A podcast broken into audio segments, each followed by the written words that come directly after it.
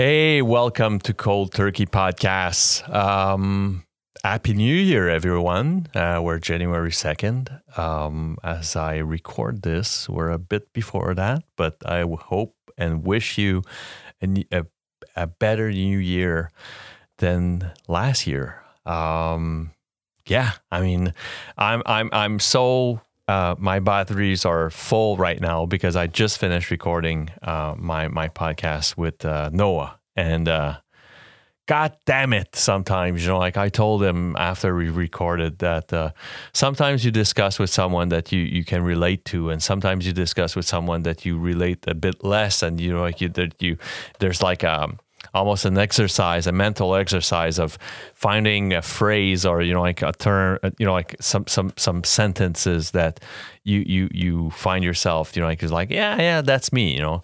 Um, in the case of Noah, there was some passage and you know like the the conversation we had where I was like. Who the fuck debrief Noah about my life story? You know, like not necessarily in you know like in in, in you know like in, in events, but especially in feelings and in ways that you know like he felt about himself or or or even you know like some of the perception. It was it was weird um to a point where you know like even even you know like we don't have the image but i did um you know like the the stuff that he was drinking during our recording I was actually drinking the same thing, you know, like which was just like odd coincidence, you'd say, but you know, um, it was uh, it was well, sincerely noted by your host, me. You know, um, it was great. It was great conversation, uh, and you know, like I appreciated it quite quite profoundly and and greatly. Um, just wanted to let you know, you know, like I, I changed my podcast hoster. Nothing, no impact for you guys, you know, like unless you have problems finding the podcast. But um, it changed, uh, you know, like some stuff in terms of my analytics and you know, like eventually, you know, like knowing more about my audience, uh, which will make me adapt. And you know, like I, I try to always make the podcast evolve. I will try to also update. Um, probably the image of the podcast uh, you know like change the logo um, make it maybe a bit more elaborate as will the intro and outro songs. I'm, I'm working on that um, only because you know like i'm about to um, go through the second year anniversary you know like which is in march but um, i'm i'm really happy about it you know like and i'm i'm i'm, I'm proud of myself to be honest. And you know um, and still, you know, like if you want to share the podcast, let the podcast know to your friends, family, um, people you know, your contacts. Uh, don't hesitate to do so. I'm always available to talk, you know, like so you can message me, DM me. Um, I will answer to all of your questions or, or comments. And uh, without further ado, here's Noah. Enjoy.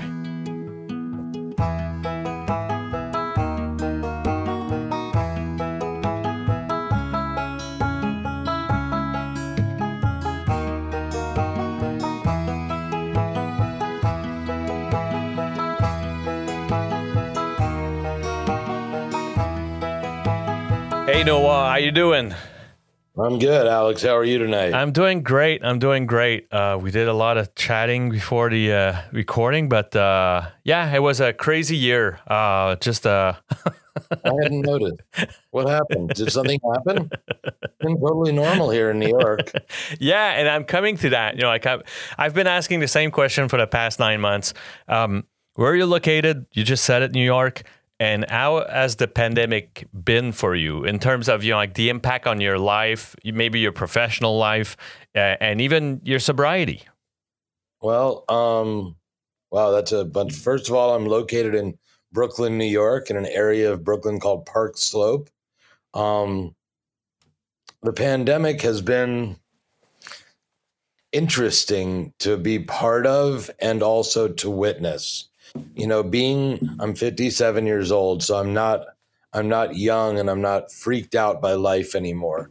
Um, and I'm also I'm also a sober man, so I have in a weird way I think being sober and I've talked to a bunch of people about this, being sober during the pandemic has been a gift because we live lives that are focused on the day at our at our best. We try to live one day at a time. And I think everybody else has sort of whether against their will or not, had to just live one day at a time because everything has been changing so rapidly. Um, my sobriety has exploded, and I've gone to more meetings in during the pandemic because of Zoom and being locked down than I've almost ever gone to. And I found a new sponsor um, because I went to a, meeting via Zoom in LA and I heard this guy speak and he had 48 years and he sounded like Yoda and he's a spiritual monster. Um, his name is Luther Woods. I want to give him credit. Um, he's 83 years old with 48 years of sobriety, and we started working the steps together. And it's the third day I was working with him. He said, "You look lighter because we have Zoom meetings." And I said, I feel lighter. I said, I don't know what you've done, but you've changed. So I feel stronger spiritually, emotionally, uh, work wise. Uh, it's been a weird time. Uh, I was, I work for a company called Soul Cycle. I'm a senior instructor there. It's a spinning class, it's uh, indoor cycling. So we haven't been able to do any indoor exercise. You know, they were paying us 100% salary.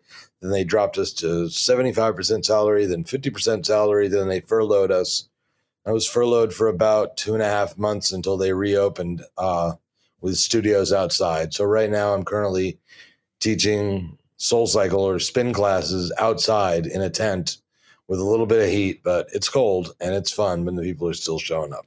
The question I have for you, you you, you talked about the Zoom meeting. I had a lot of conversation with my uh, with my guests about you know like the my initial shock about connecting virtually to a meeting. Um, and I mean by that that you know like I was I was kind of used to connecting to the um, I don't know you I will you know like I will, I will phrase it by you know like the spirit of the room or you know like the the um, yeah. feeling the vibe and the energy of a room which I found you know like I had a much harder time to find in in a Zoom meeting initially. Um, how did you adapt to that? you know, there's a there's a great line uh, that says in the big book of AA that says acceptance is the answer to all my problems today. If I'm upset, it's because I don't like some person, place, thing, or some aspect of my life, and I've you know I've really I try to live in acceptance. And a lot of people take acceptance and they go, well, I'm just going to let bad things happen to me. But this wasn't a bad thing. I was getting to meet people and see people and attend meetings all over the world. And, you know, I created some great friendships. I have some great friendships because of the Zoom that I don't, that I, you know, that I have, haven't even, I've only met one guy and, and I, out of 40 or 50 friend, new friends that I consider really good friends, even though we've never met in person because we speak the same language when we felt the same pain and we know each other's stories without a, without having to hug. Do I love the rooms of AA? Yes. Do I can I, I can't wait to get back in a big room? Sure. But for right now, if Zoom is all I have, then I'm going to be okay with it. Wow. Bless that. Amen to that.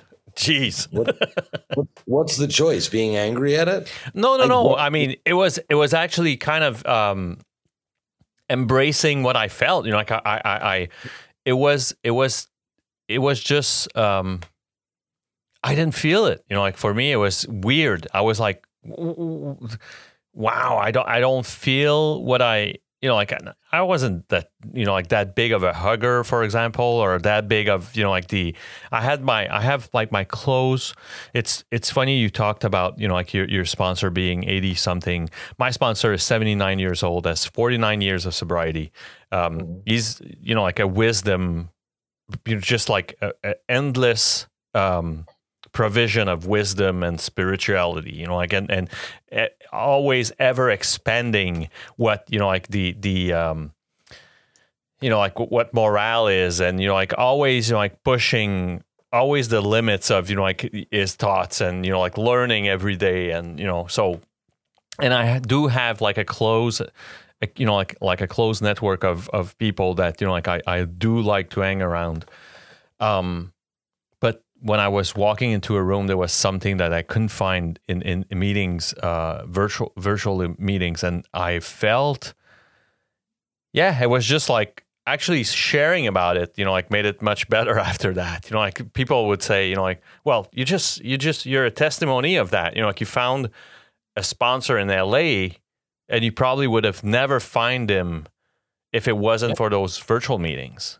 Yeah, that's how I, I found my sponsor. Like he lives in Palm Springs, and I and every every Sunday, you know, we were talking about this last night. All people that he sponsors, we have a get together. We don't call it a meeting really because it's not like he, you know, he leads it off and he just sort of talks about his week. And then we all just talk about our weeks, but these are guys, you know, uh, listen, I'm the baby in the group at 13 years of sobriety. These guys are all 25, 35, 45 years of sobriety. And I said to them last night, I'm incredibly grateful for the to the pandemic um, for bringing me you guys. Yeah. I would have never met these men who have who are massively important to me now. My sponsor, I would have never met him. So it's like imagine, you know, that we we who are sober and we get these Zoom meetings, if we take out the part where, you know, if we just if we were just normal people and we had we weren't sober, we would have gone through this pandemic and all these lockdowns, which have been much worse in the US because our government has handled it so terribly and everybody's broke and now we just we're getting $600 but imagine going through all of this sitting in your apartment alone and the only zoom meetings you have are for work you're not connecting. At least we're connecting. We see each other's faces. We hear stories. We share. We are able to share our feelings and our emotions and say, hey, this is bothering me. And somebody listens and responds to that. Everybody else in the world doesn't have that. Yeah. They, they don't see other people. They don't see a room full of faces of people who've gone through the exact same thing they have and have found a better way out. Like, so I think it's a blessing. I mean, if this has happened 20 years ago, we would have been doing phone calls. Would have been like trying to do conference calls. That would have been, know? yeah. I mean, you're like that. that you bring a great point. You know, like technology. You know, like as uh, completely changed the face of that situation. You know, like if it wasn't for it, I mean, you're right. You know, like I, I would see myself, you know, like on a rotating, you know, rotating phone. you know, that, that would have been a disaster we have we are able to connect with other our fellow sober people and that's a beautiful gift yeah and for everybody else i know so many people that have just been suffering and especially during the summer when everybody was locked down and they were they were just really we were really really locked down in new york and nobody was going out and for months and every night, every night, every day, every afternoon, any morning that I wanted to, I could look up a, a phone number, a number on the web, and find a meeting at any hour somewhere in the world. Yeah, and just jump in. As um, have you seen the impact of the confinement to some people in your own region that um, had a hard time keeping their sobriety? Uh, um, no, I haven't really had a hard time keeping their sobriety. What's been the incredible thing that I've been able to watch is quite the reverse. It's the I've met a bunch of young kids through about three or four different sober livings down here. Kids that checked in during the pandemic to sober living or a rehab. They don't need, they've never been to a meeting in person. And they're they've got like six or nine months or a year sober, almost nine months or so and they've never been to a real meeting. They only know Zoom, and they were able to stay sober through Zoom. Wow. They met sponsors. They worked the steps. They helped other people. So it's like that's been like the thing that I've been most blown away by. Like they're going to be so like incredibly blown away when we're finally allowed to be humans again. Because humans are meant to interact. We're we're meant to be communal. That's why AA works because it's in our DNA. We're we're we're tribal. Yeah. We're we're herd animals. It's, nobody likes to use that word that we're animals, but we're we're meant to cooperate with other people, and we're meant to work with other people, and that's the beauty of AA, is that we work with other people, and that's why it feels so good. It's everybody has this common goal of helping each other and helping themselves. Yeah, I mean, there's a one of my guests had um, she had three weeks sober and um, and went into lockdown. And she had enough time to actually find some friends. But you know, like you're describing a situation where they didn't even have that opportunity. That's even crazier. You know, like so so yeah. there's gonna be like sober, you know, like sober newcomers that had yet to see a room full of people, physical room full of people that, you know, like uh share share their stories. You know, like so that's it'll be, it'll be beautiful. And I think I think Zoom will go on. Oh, for sure. Zoom will go on even when everybody's loud because it's such a great resource for people. So and I hope another- so, and I hope so because you know, like there are regions here in Quebec that you know, like there's less than a meeting a week or a meeting a week, and that's not enough. You know, like for for people, you know, like I hope that you know, like well, I have confirmation that a few are going to stay open. Um, I don't know if all of them, but it will it will keep going for sure, and it's going to be um, it's going to be introduced into you know like the the you know like the funds that you know like we're, we're um, that the seven tradition uh, recuperates it's going to be funded in there you know like just to be sure that you know like some meetings stay open um I guess forever because you know like it has changed completely. You know, like that was my first one of the first thing I did. You know, like is to see how much the World Organization has got involved into kind of ruling. Um, how do we, you know, like how do we um, manage a virtual meeting. You know like if someone does not cooperate you know like how do we manage that? And you know like most of the bigger worldwide organizations you know like and i mean by that you know like the na and the aa had guidelines you know like to how do we keep that um, a safe environment for someone to come in and the newcomer to not feel unwelcomed? And you know it was it was great you know like to see that. It was a quick turnaround. Yeah it's beautiful. I mean it's it's it's i've been I've been, you know, amazed by it. Of course, have I had moments where we are locked in the apartment for months at a time and I'm barely getting out or just going out every day for a walk and it got crazy and it got claustrophobic? Of course, you know, but just like every every feeling I've ever had, it passes.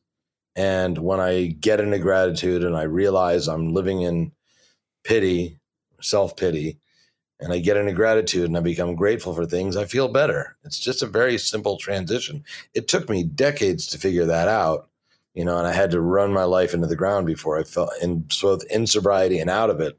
But once I learned that gratitude is the answer and service to others is the answer, then it's been e- much easier sledding.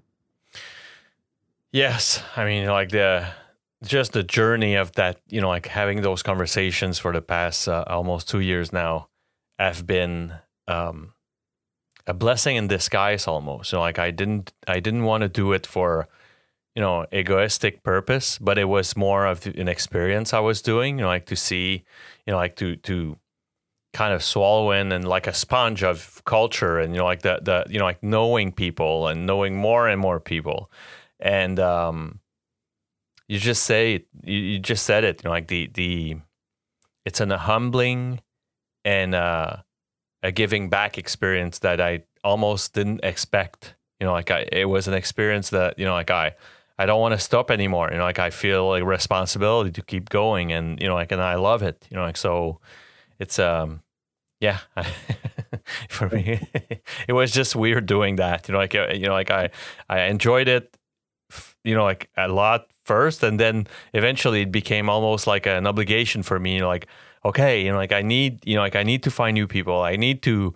Um, there's a duty around that of you know like because you know like it's it's a lot of work to find guests and you know like I I I I force myself to you know like kind of expand the horizon of the podcast for um for the listeners actually like so yeah it's I, um let's rewind that Noah tape and bring me back to the early times. You know, like I always tell my my guests, either by you know like um, substance abuse that has impacted you at young age, or your own, um, and you know, bring me back there.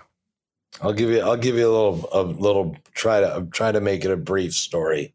Um, I was born and raised in the what is called the tri-state area of New York, New Jersey, and Connecticut.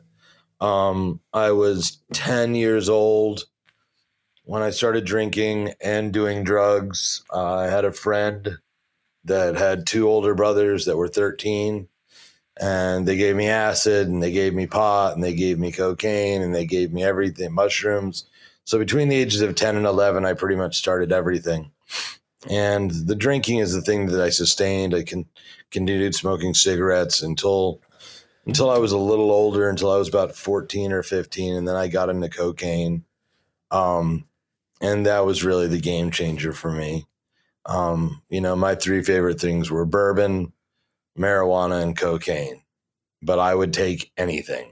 Bring me you know, back to the bring me back to the 10 years old. What was the family picture like? What was your, you know, like what, what kind of kid were you? Per- perfect family.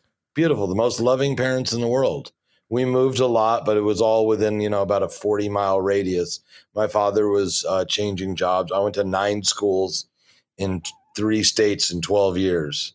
So I we moved and I was the new kid a lot. So I believe that, you know, what I don't know what the effect of that was. I know that, you know, it fed into I had a weird name. No, it was a weird name back then. I didn't look like I, I had big fucking huge curly black hair and everybody else had straight blonde hair or brown hair and you know i couldn't even put a comb through my hair and uh, i you know i felt different and i felt awkward and so um, moving all the time and being the new kid fed into that yeah. feeling of feeling less than, low self esteem, uh, that low sense of self worth.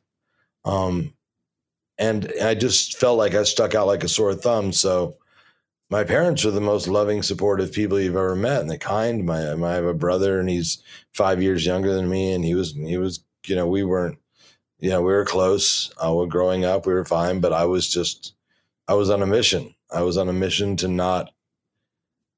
Uh, people always talk about they had a they had the first drink, and it made them feel complete.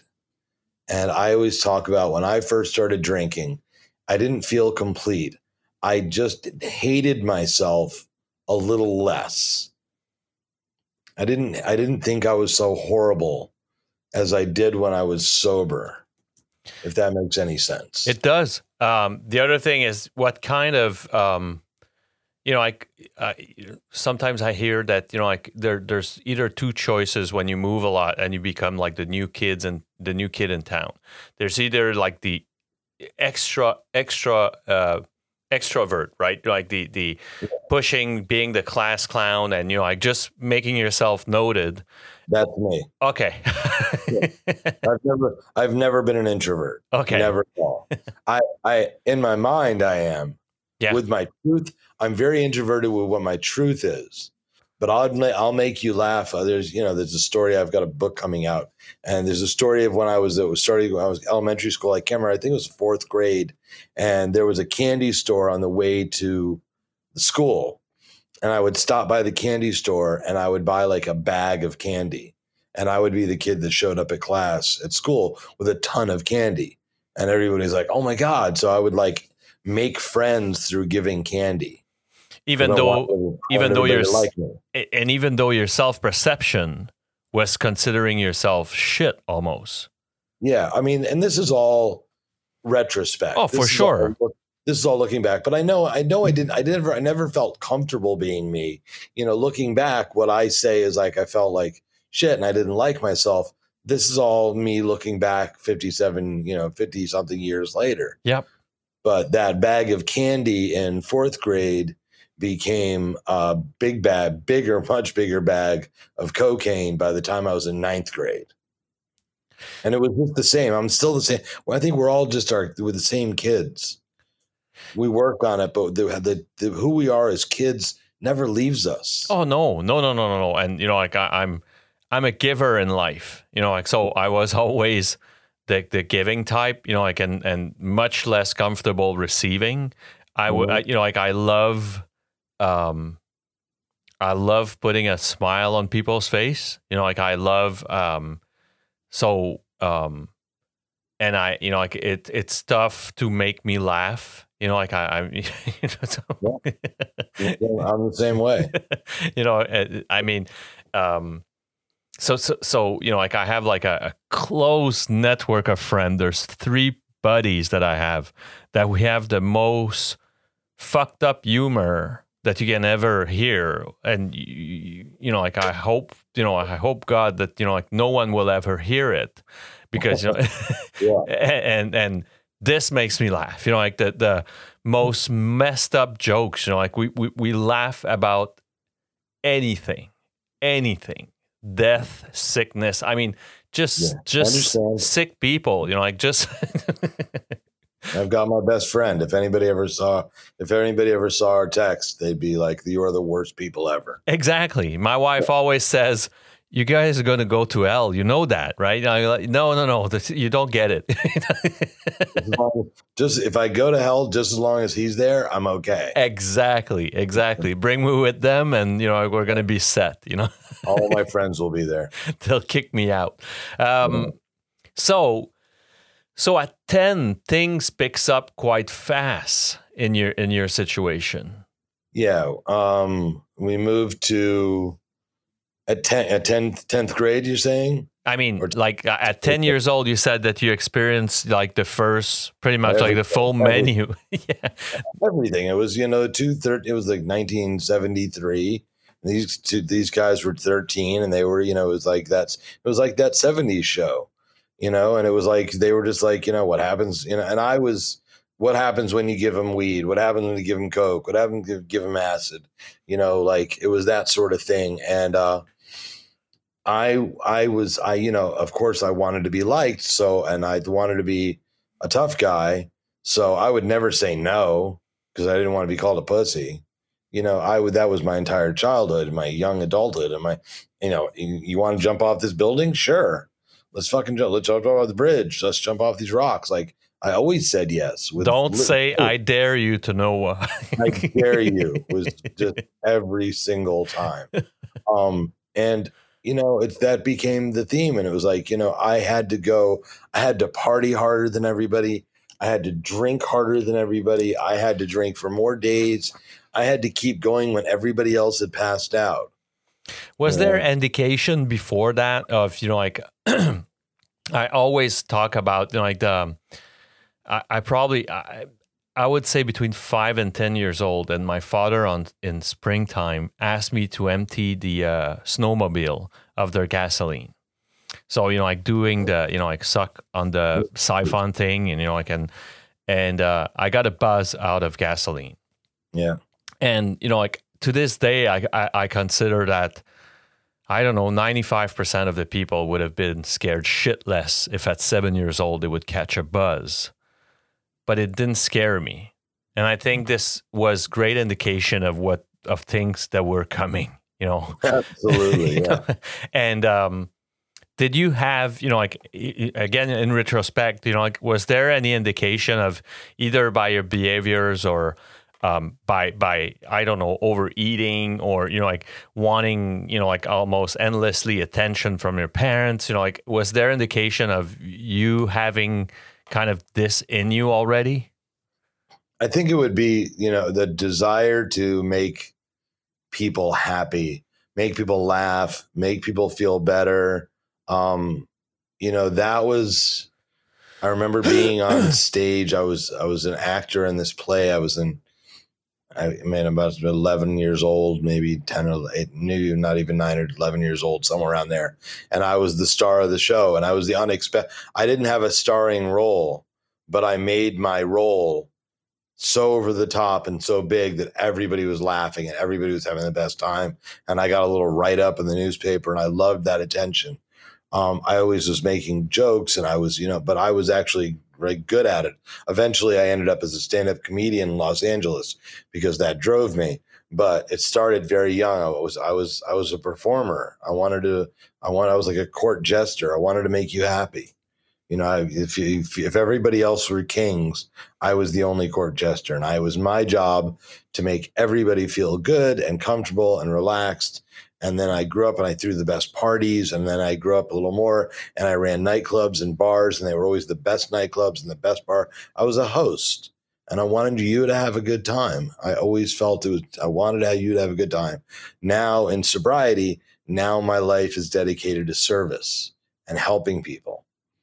So I'm still, I've just taken that same impulse from childhood and just turned it on its ear and given it a different shifted the paradigm to helping other people in a healthy way and while, which also helps myself.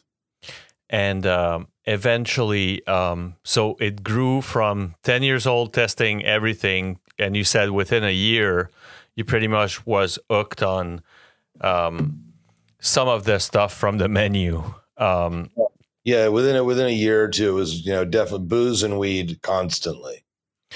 What was your relation with school then you know like you explained a bit about it but then what it what how did it transform um, you know because obviously you know like being the class clown and you know like the court jester you know like you're, you're not the most appreciated one even though you know like you find a way to make even them laugh you know like not only your colleagues in class but your teachers but you know like i guess adding substance into the mix changes your relation to authority right you know like it, it, it i was a, i was a terrible student i was tested uh, when i was young i was tested i had a genius level iq by the time i graduated high school i was in the bottom 5% of my class i was a terrible student i was a procrastinator i was a liar i was dishonest i had no um I had no passion for school. I didn't want to learn. I didn't want it just didn't feel important to me. Once I got old enough to start hustling, and hustling means drug dealing and hustling, whatever it is, you know, street crime, things like that. No, no violence against people or civilians, but you know, hustling. I understood money. I didn't understand. I didn't care about grades. So you know that by the time i was in you know high school junior high school i was just blowing off assignments and i wouldn't write papers. And i would have my father fucking write them for me at the very last minute the night they were due because he was a great writer. And uh you know so i didn't i didn't care. I didn't put value in education. Did your yeah. parents see changes and did they noted it to you? Yeah they did about 13 or 14 they started like taking me to a therapist. But you know i would lie to the therapist and i would lie to them. It's you know the therapists are only good as good as you are. If you tell them the truth and you know they would say noah has some antisocial behavior and you know what i can't even remember what the diagnosis was there but you know it didn't matter. You yeah. know nothing i just i was just doing i was doing enough just to get by. And the rest of my time was dedicated to making me whatever version of happiness I was at that point.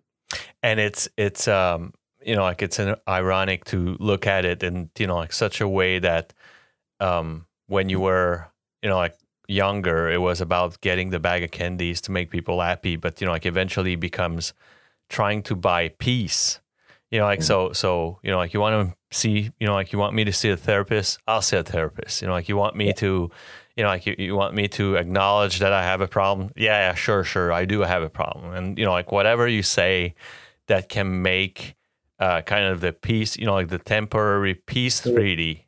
It would pacify them. Yeah. Yeah. It would pacify them. It would be okay. You want me to do this? Sure, I'll do this. Yeah. I had no I had no objections. I didn't fight anything, but I didn't do anything about it. You know, I just I would show up. I would go to. Uh, they'd make appointments. I would go to the appointment. I'd sit with the person. I'd frustrate the shit out of the person. You know, they'd to bring me back for a couple more times, and the person be like, "I can't work with him." You know, and there's nothing. There's nothing to do. Was um was there so i guess there wasn't much ambition after high school into going to college and you know like was there like you know, I went. I went to college, but I was running away. I went to college in Texas because uh, there were contracts out. I got I got very very very heavily involved in cocaine dealing from let's say 1978 to 1982 in New York City when New York was like this epicenter of everything. And I got I there there were people who were trying to kill me. Um, and I, there were contracts out of my life, so I ran away to Texas to go to college. That was and convenient. You conveniently found a program in Texas. I was sitting. I was sitting on a. I wasn't planning on going to college, and then everybody left for college, and then I was like, "Shit! I want to go to. I should go to college. I should run away." and I was sitting with a with a girlfriend of mine on a beach, and she was from Texas. And I said, "What's a good school to go to in Texas?" She said, "Oh, you got to go to Southwest Texas State. That's the party school." And I was like, "I'm going there." And I called my father, and I said, "I found this college." And he had some connections. He was very he was doing very well in the corporate world in uh, America at that point and the United States. And he pulled some strings, and I was accepted into that school 48 hours later. Wow. And I left uh, left about 10 days after that to a school. I had never there were no I had no pictures of it. I had a map. They they they FedExed me a map overnight. That was it. and what would have been what was your ambitions in terms of you know like what was the class taken at the school? Oh, oh I get legit. I just I signed up for whatever they told me to sign up for. I got a I got an A plus I went there for for a full for two semesters. I got an A plus each semester in scuba diving and a withdrawal fail in every other class. so great scuba diver, but not uh, you know. scuba diving. We would get in a van. We would drive out to a lake. We would have a we would have cases of beer and tons of weed, which I would supply, and I would supply all the coke. We would scuba dive, and then we would sit on a lake until way into the night because it was warm and it was beautiful and it's the Texas countryside. And we would sit there in swimsuits and snort coke and smoke weed and play guitars. And I got an A, you know? So it was like, that's all that mattered. That it was the fun, it was the most fun class I'd ever taken. And I loved scuba diving. Did, um, the involvement in the, you know, like in the, um, stuff that made you, you know, like almost, um, on a death warrant, um, you know, like how do you, you know, like how, uh, you know, like how does it progress? You like from from buying to selling. Do you know, like how, you know, like how insidious it, it is it to, you know, like in terms of, you know, like obviously, you know, like I guess, you know, like they they love the loud speaking, you know, like kind of the jester type, you know, like that can make make things happen. But um, oh, I, had, I had two. I have. I have. I had two personas or two people that I had to be. So when I was out with people and I was in New York City and I was at the nightlife, you know, I, w- I could be outgoing and friendly and, you know, positive And, you know, so I was a salesman. You're selling something. Then when it comes to the people, the Italian men that I was dealing with, um, you have to be very, very quiet and just respectful and just do what you're told. So I would sell and then I would bring my money back and I would give it to them. And then they would say, okay, now move this, now you move that. And it's, you know, uh, when I was 10 years old, a friend's sister had me run a bag of weed about a block away and deliver it to somebody else and bring the $20 back. And that was my first drug deal when I was 10. So by the time I was 15, I was in the city, I was in New York City constantly. And I, it's, it's, you know, it started out with, you know, you know, an ounce here and a couple ounces there. And then were, then it was kilos, then it was 10 kilos and hundred kilos and standing in roomfuls of money with Colombians. And, um, you know, it get, it escalated very quickly, but it was, I, I was, I was built for that because I could be very quiet and I could be a chameleon. I could deal with the Haitians. I could deal with the Jamaicans. I could deal with the Asians. I could deal with the Italians. I could deal with everybody and just like chameleon be able to adapt to any situation. If it required me to be in quiet and low key and a little subservient, I could do that. If somebody needed me to be more aggressive, to be physical, to be more of a presence and like help, you know, take care of business, I could do that as well. So I was just, I was this chameleon and I ran around, you know, for a lot of my life, and I I honed those chameleon like skills, which lasted me for a good portion of my life. I don't like that expression, but how long did it stay in control? And you know, like I hope you understand what I'm saying. You know, like in terms of you know, like it was, you know, like I was pretty much the same in terms of like it was always excessive, but you know, like it felt in control for a while. Um, either by having enough money for it or or by me feeling in control. You know, I don't know. I, I, didn't. I didn't have. I didn't need to have control. because I had I had the product. Yeah. With, the, with all the with all the if you're a cocaine addict and you've got you know 10 pounds of cocaine, you're fine. And, you know, 100, 200, 300, 400, 500,000 dollars, you're great. You know, it's when I started becoming my best customer and the cocaine suppliers cut me off and I became unreliable. That's when everything really crashed down and I had to start lying and cheating and stealing. Um, that's when it got bad. So I was never, I was never, it was, control was an illusion. Can you bring me to these times like what, what happened and you know like in terms of you know like the because the spiral down seems to be kind of a, almost like a tick moment you know like where whatever happened you know like you said you know like you you, you almost uh, become um, you excess what you use to what you sell. Um, and you know like can you can you elaborate on you know like how did it start spiraling down? I mean, when you when you take when you take a shipment of Coke, let's say it's a kilo, and each time you're you're chopping it, you're chopping it in half, then you're chopping it in a quarter, then you're chopping it in an eighth, then you're taking, then you know you're taking that other half that you're or whatever the percentage is, you're supposed to be making the profits off that and rolling the money over when there is no money being rolled over and you're just snorting everything then it just goes and you can't pay back the person you took it from. So you take some from somebody else and you're constantly taking from other people trying to this juggling act of having constantly trying to come up with some money to pay one guy so he'll give you some more to then sell some more and do some more. And then it, it just eventually runs out. It's like it's like water swirling down the drain. It's like you know, at one point somebody just pulls the plug, and the water will will drain for a while, but eventually there's going to be a large sucking noise. Yeah, and and it's just that there's no more cocaine and there's no more money, and you owe everybody money. You owe everybody tens of thousands, hundreds of thousands of dollars, and you have no way to pay it back. And it's nobody like, will give you any cocaine to sell because you've ripped off everybody. The best image is um, paying your monthly your monthly statement of a credit card with another credit card. Yeah, absolutely. You know, I, mean, I was doing this scam when ATMs first came out before they had all these security procedures and everything. This is very early in it, 1980 or whatever, 81 or 80, something around there. And I would make deposits in my bank account when they had the envelopes that you'd put in. Yeah. And I would say deposit a thousand dollars, and then I would immediately withdraw eight hundred dollars. Yeah. So the system thought I had a thousand dollars. Exactly. They're like, wait, here, take eight hundred. So I was like, I was doing that everywhere, constantly. And then they would shut down my bank account. I would go create another bank account at a different bank.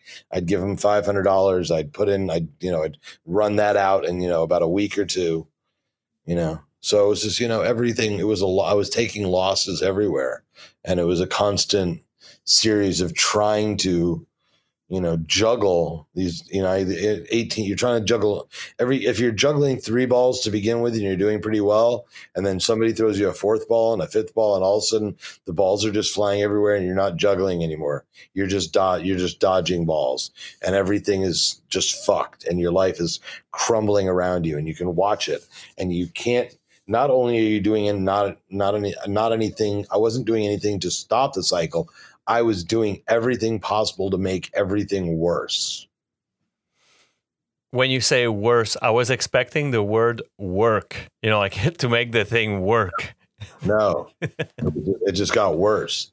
It got oh no, worse. no, it got worse. But you know, like I mean, you know, like the the I love the juggling image because you know, like there's there's something about you know, like kind of keeping the show going yeah. and and um, in terms of you know, like at some point you, you either fake it or you know like you you, you look like a um, headless chicken where you're like you run around and you know like you just try to patch here patch there and it it will never work like that that it's it's it's it's it's destined to be a fucking disaster but yeah. you seem to be doing everything to make it work even though it won't work no. um no.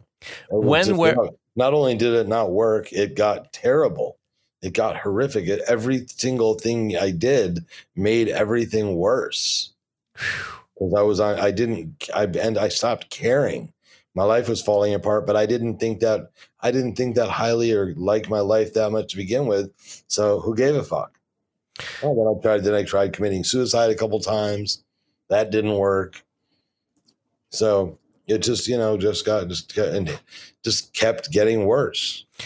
Can you uh, bring me to you know like the first? Uh, sometimes it's much earlier than that. You know, but was there, you know, like like like the the first um, seed of you either waking up on a hangover or whatever that you start thinking that this cannot be how life goes. You know, like this cannot be, you know, like how you know, like you know, like normal people don't go through life like that, or you know, like whatever the you know, like the thought process was of, you know, like kind of getting those first seeds of what the fuck is going on? You know, like that that can't be it.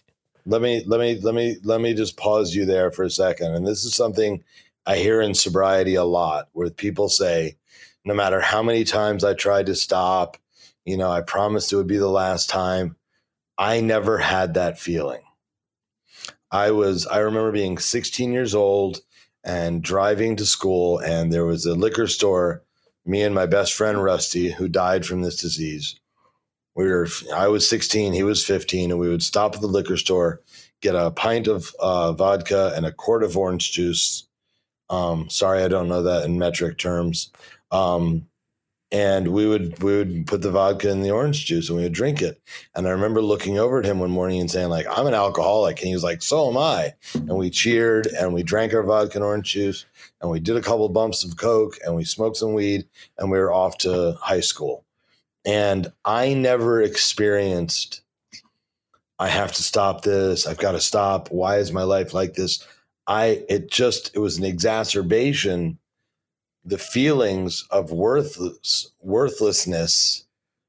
It was just like i thought this was just who i was. I thought this was just my lot in life. I thought this was just what i was destined for. I never questioned it.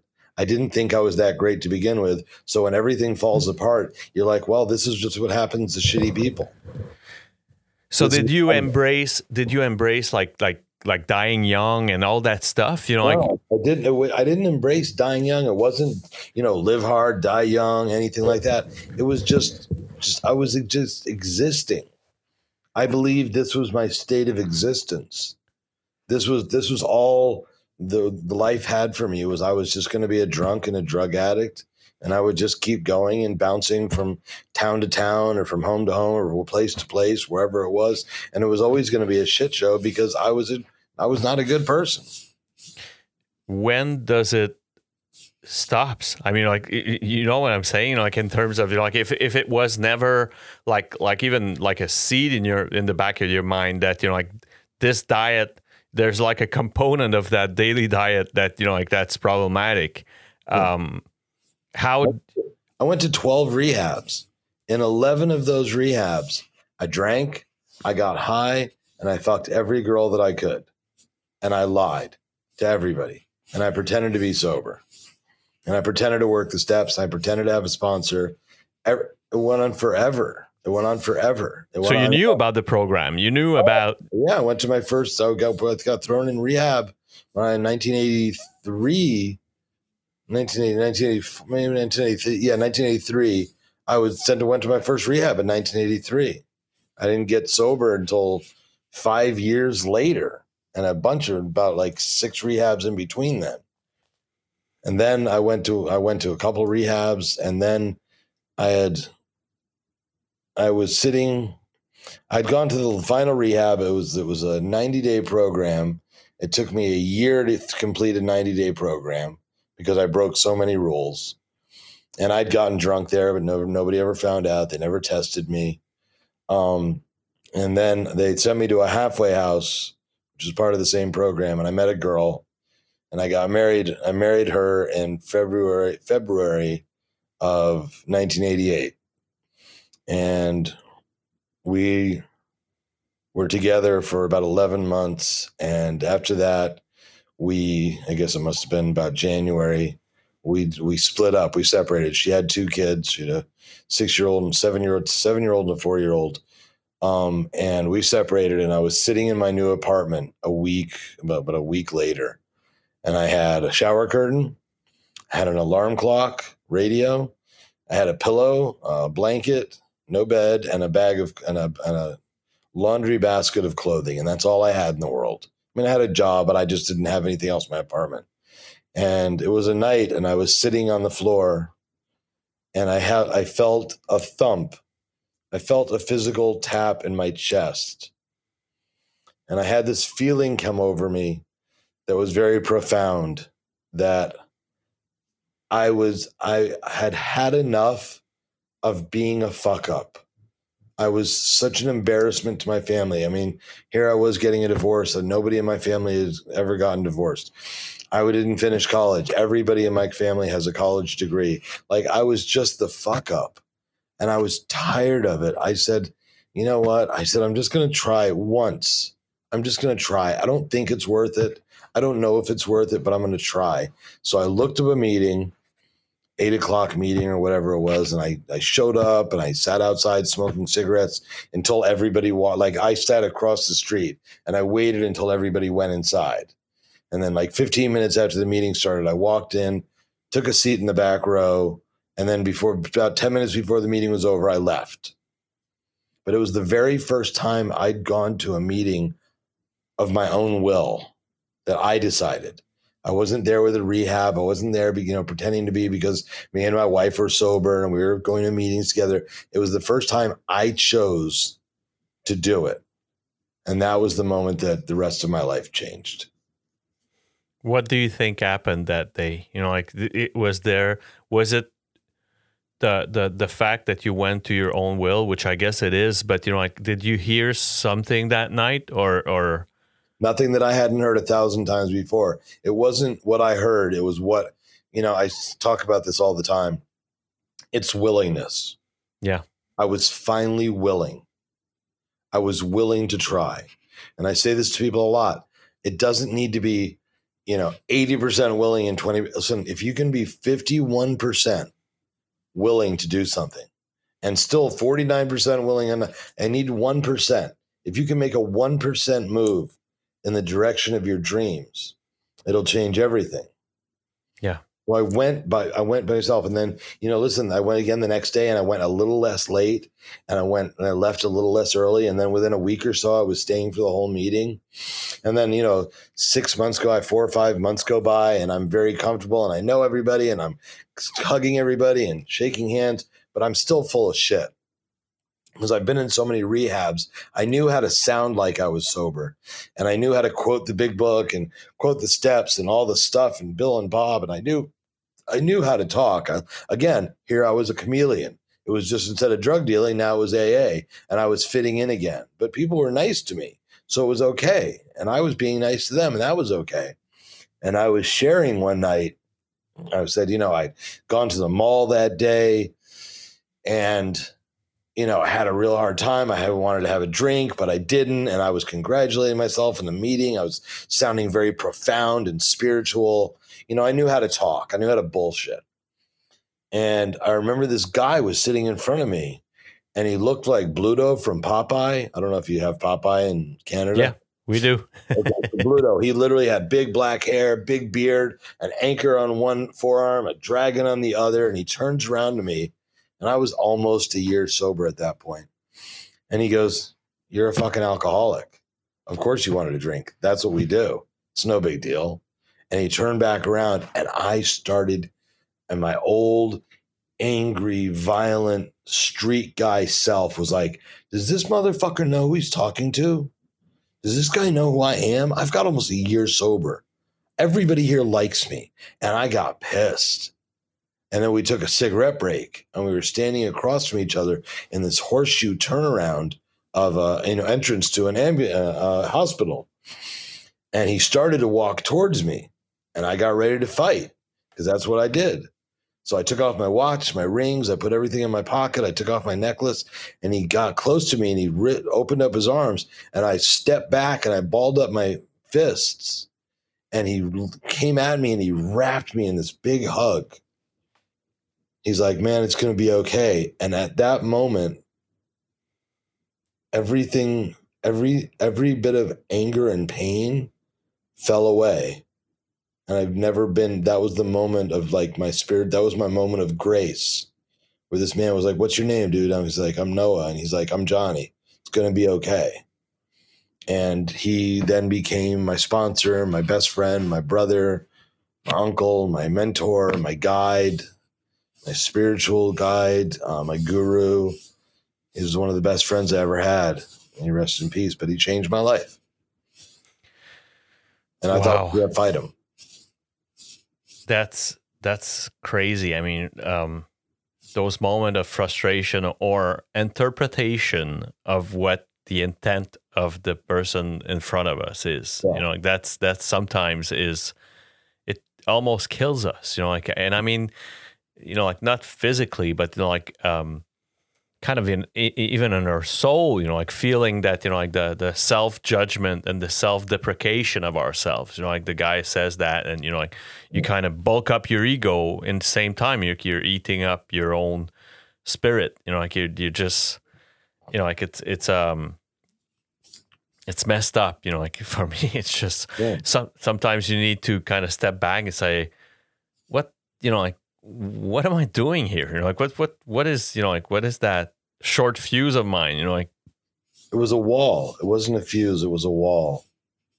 And I hate the image of you know like if it makes you angry, it's because it's your you know like it's a reflection of your own self. And I'm like fuck off. You know like I it's not necessarily that. You know like sometimes it happens, but sometimes it's something else. You know like it it's either some of my own traumas you know like even though i think it's a big word but you know like it, it's kind of your own trauma and you know like the, the way you interpret you know like something that's said.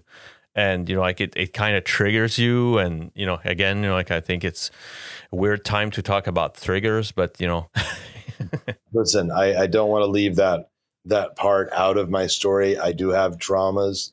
I have been diagnosed with ptsd i have multiple traumas I've been shot at, I've been stabbed. I grew up in a combat, like what was essentially a combat zone, which was the Bronx, New York in the 1970s. Um, I've had been had people hold me off the edge of buildings trying to kill me. Um, I've had sexual trauma um, that I've recently realized was sexual trauma. Um, that was not. It was you know I thought it was a cool thing, and I bragged about it for a lot of years until somebody very recently in my life said, "Oh, so you had you were sexually traumatized. And I was like, no, I was 10 years old and my friend's older sister gave me a blowjob and taught me how to fuck her. And I was, he's like, that's assault. I was like, oh, yeah. So that happened. And when he said that, I realized that all these years of like sort of bragging about it were just my way of covering it up.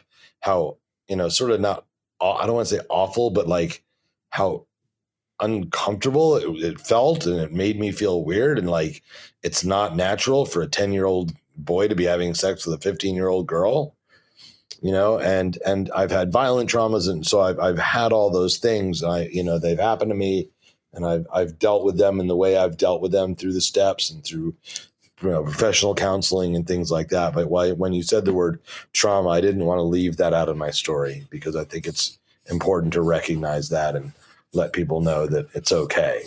And embracing it embracing it as part of your story you know like that's that's one thing you know like even you know like some of the you know like characters defects um i've decided at some point you know, like i think i was after my fifth or sixth year anniversary of sobriety that i decided that some of these defects of characters uh, of character are going to be embraced by you know like i'm gonna embrace him and defining this by a bit of who i am. You know like i wouldn't be the aggressive passionate sales guy that i am you know like in my professional life if it wasn't for for some of these um what people would consider or label defects you know like and and i decided to which is weird you know like um but you know like the, there's there's some point that you know like you need to embrace some of the stuff that happened in your life to you know like almost um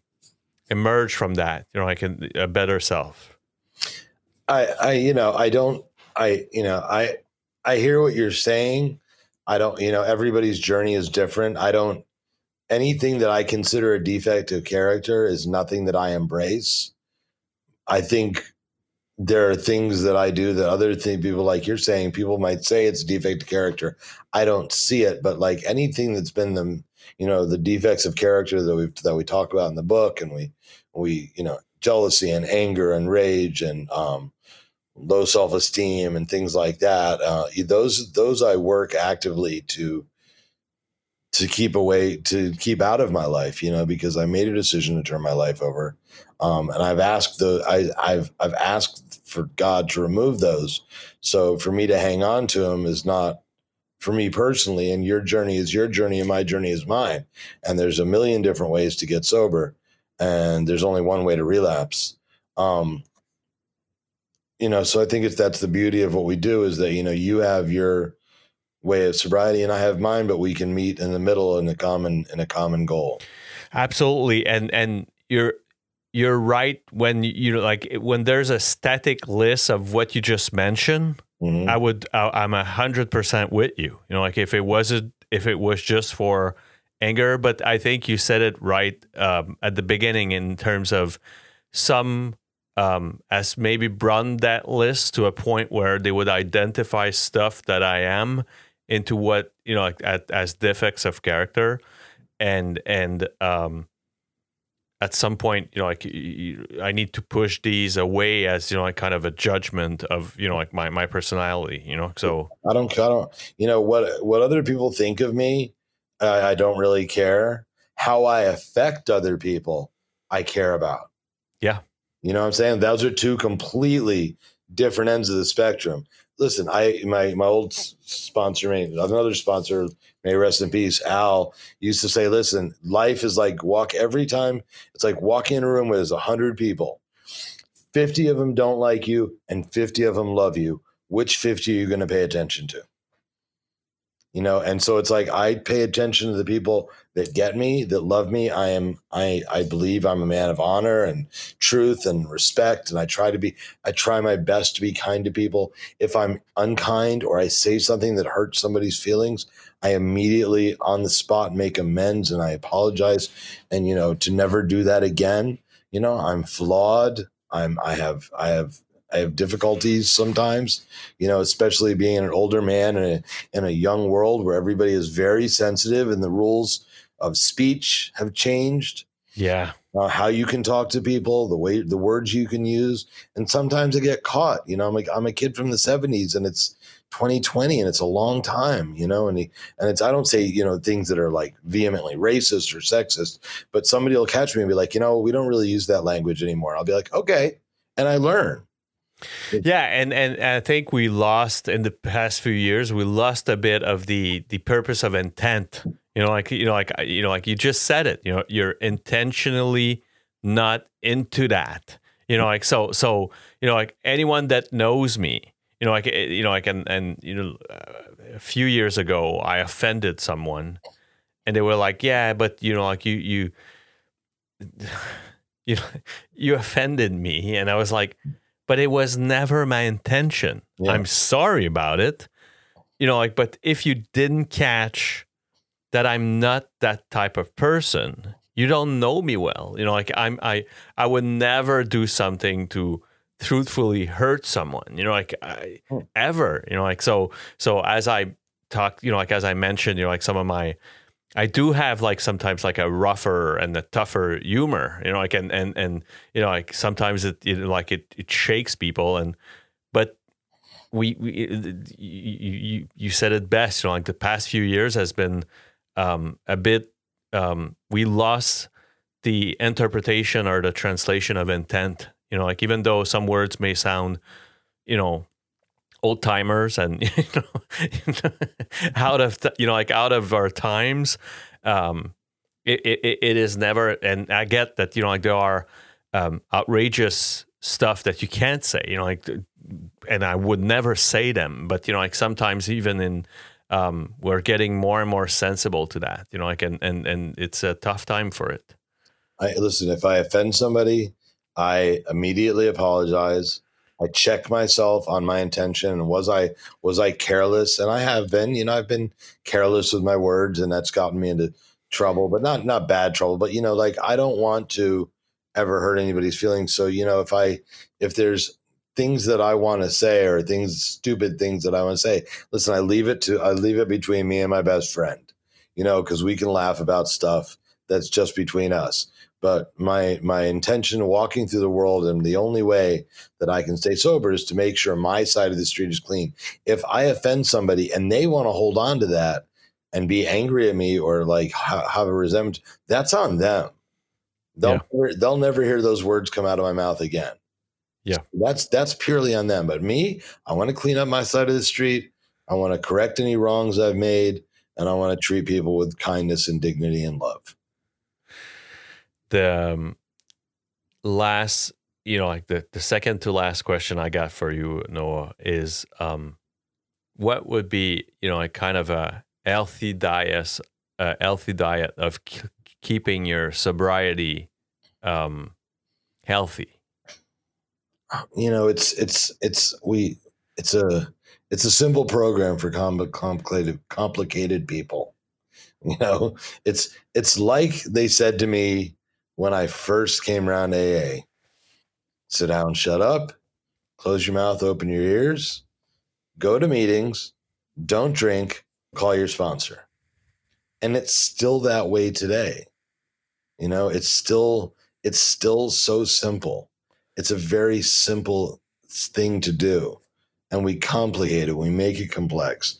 You got to work the steps. You got to read the book. You got to do it. You don't have to do it every day, you have to work the steps when you first get sober.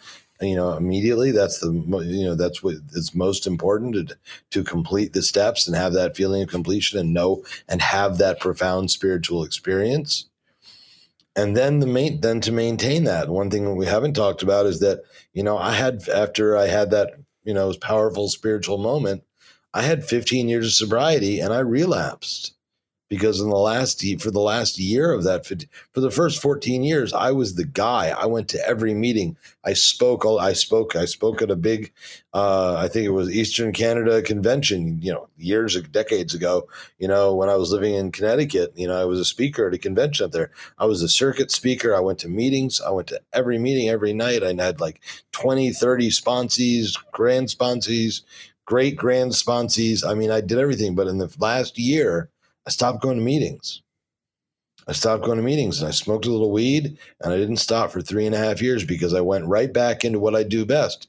I started dealing weed and I dealt so much weed and I dealt it on such an epic level that I got arrested and I was facing about 15 years in prison. And I got a really good lawyer and I did, you know, six months in, in, in rehab. And when I walked into the rehab, I was like, holy shit, I used to be sober and I forgot about my sobriety, and that was 13, about 13 and a half years ago. So, you know, now I'm just, I refuse to ever be that guy again. So I won't slip. I won't, I won't let up on my meetings. You got to go to meetings.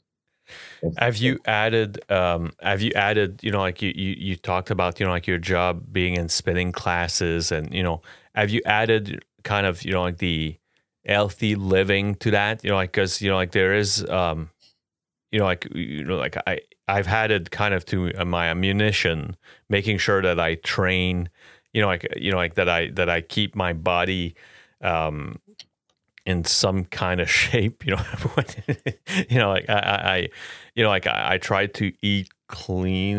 You know, like even saying it, I feel ashamed saying it, but um, but you know, like I, I've added to even in readings, you know, like in in in expanding my my culture of you know like other people doing it in different ways. And um have you have you added stuff to that you know like kind of almost that triangle of mm-hmm. habits? Physically i uh you know i i started when i got sober this time after i was a couple of years sober i started working as case manager in rehabs.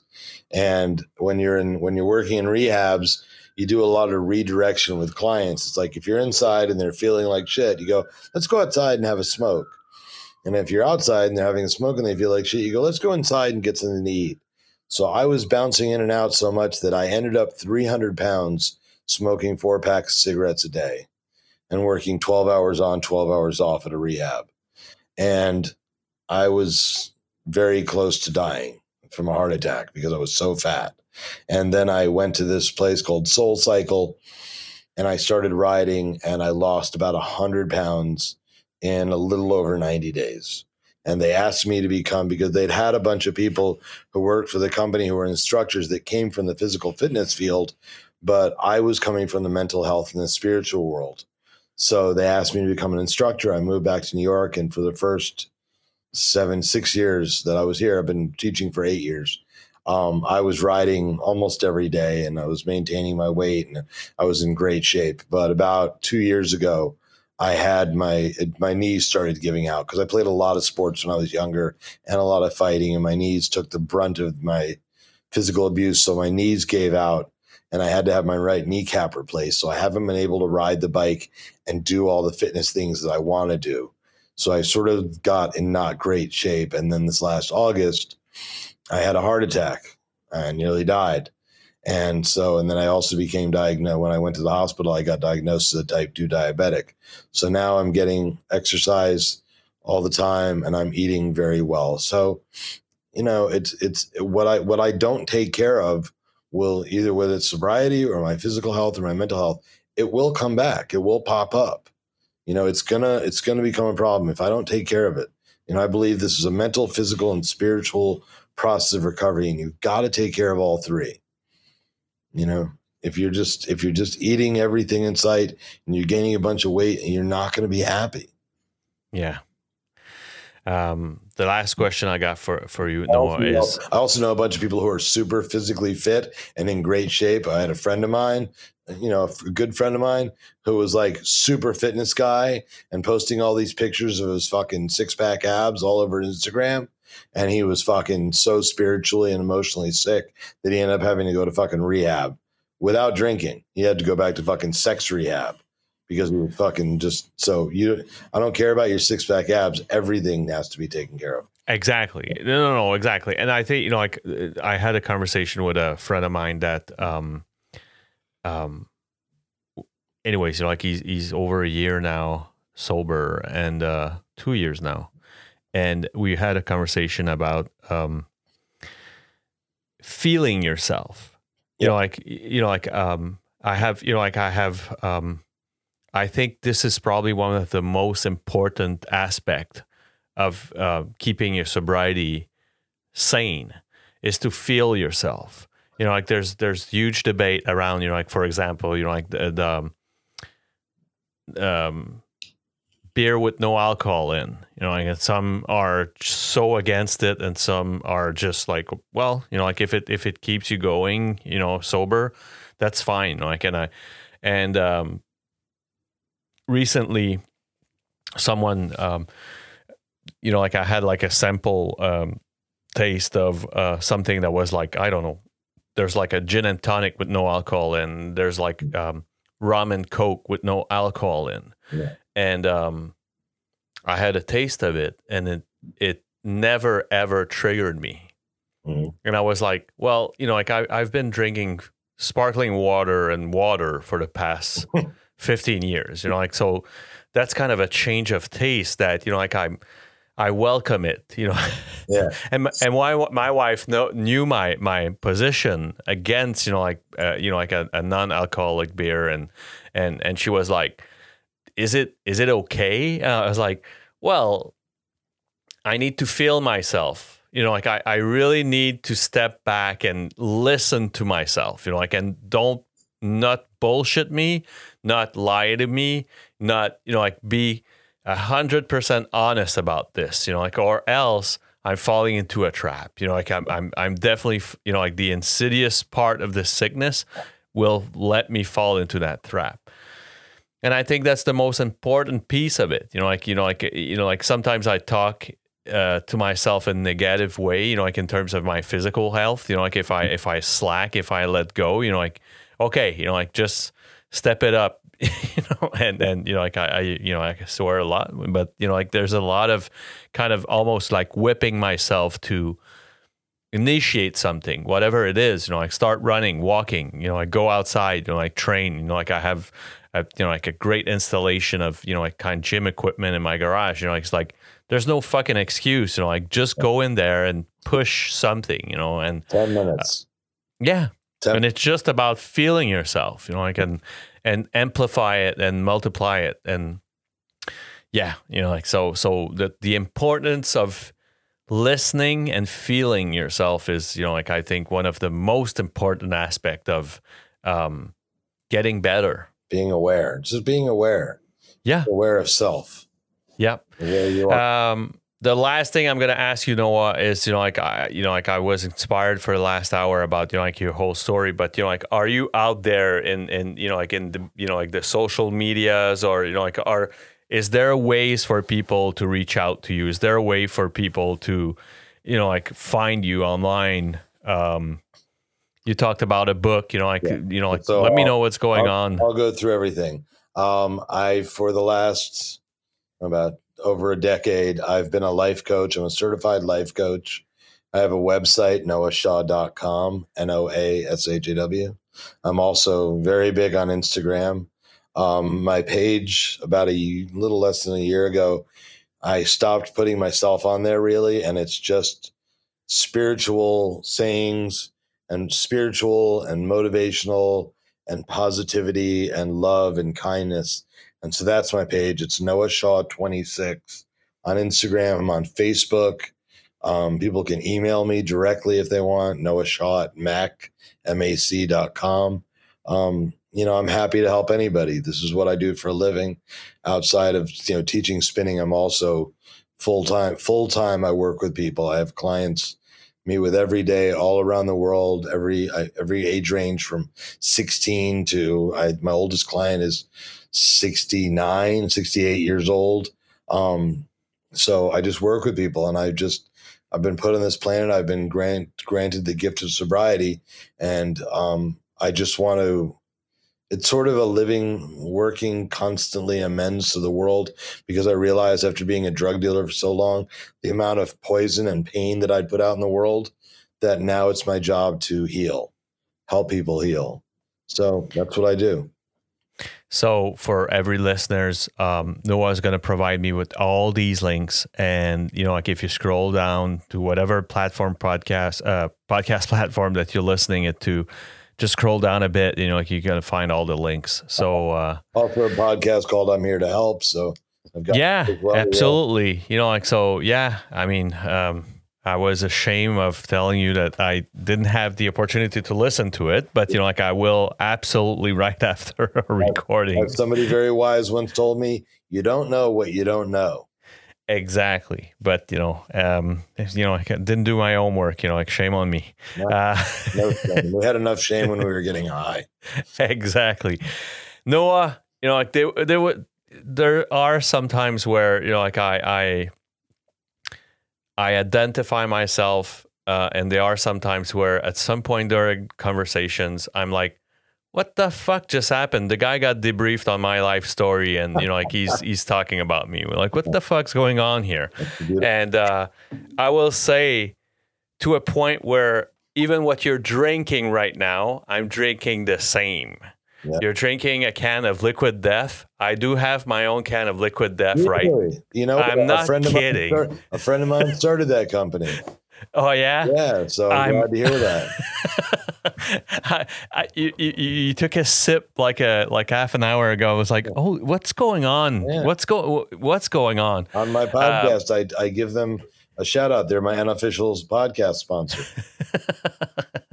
and uh, yeah, so it's one of those times where you know, like the uh, of some of the uh, sayings that you had, and some of the you know reflection, and and and not necessarily in in your life story, but you know, like in some of the um, how you felt, and you know, like how you know, like the the. Uh, you know, like you got me, you got me, Noah. So, um, Oh, I'm- I- I'm- enemy.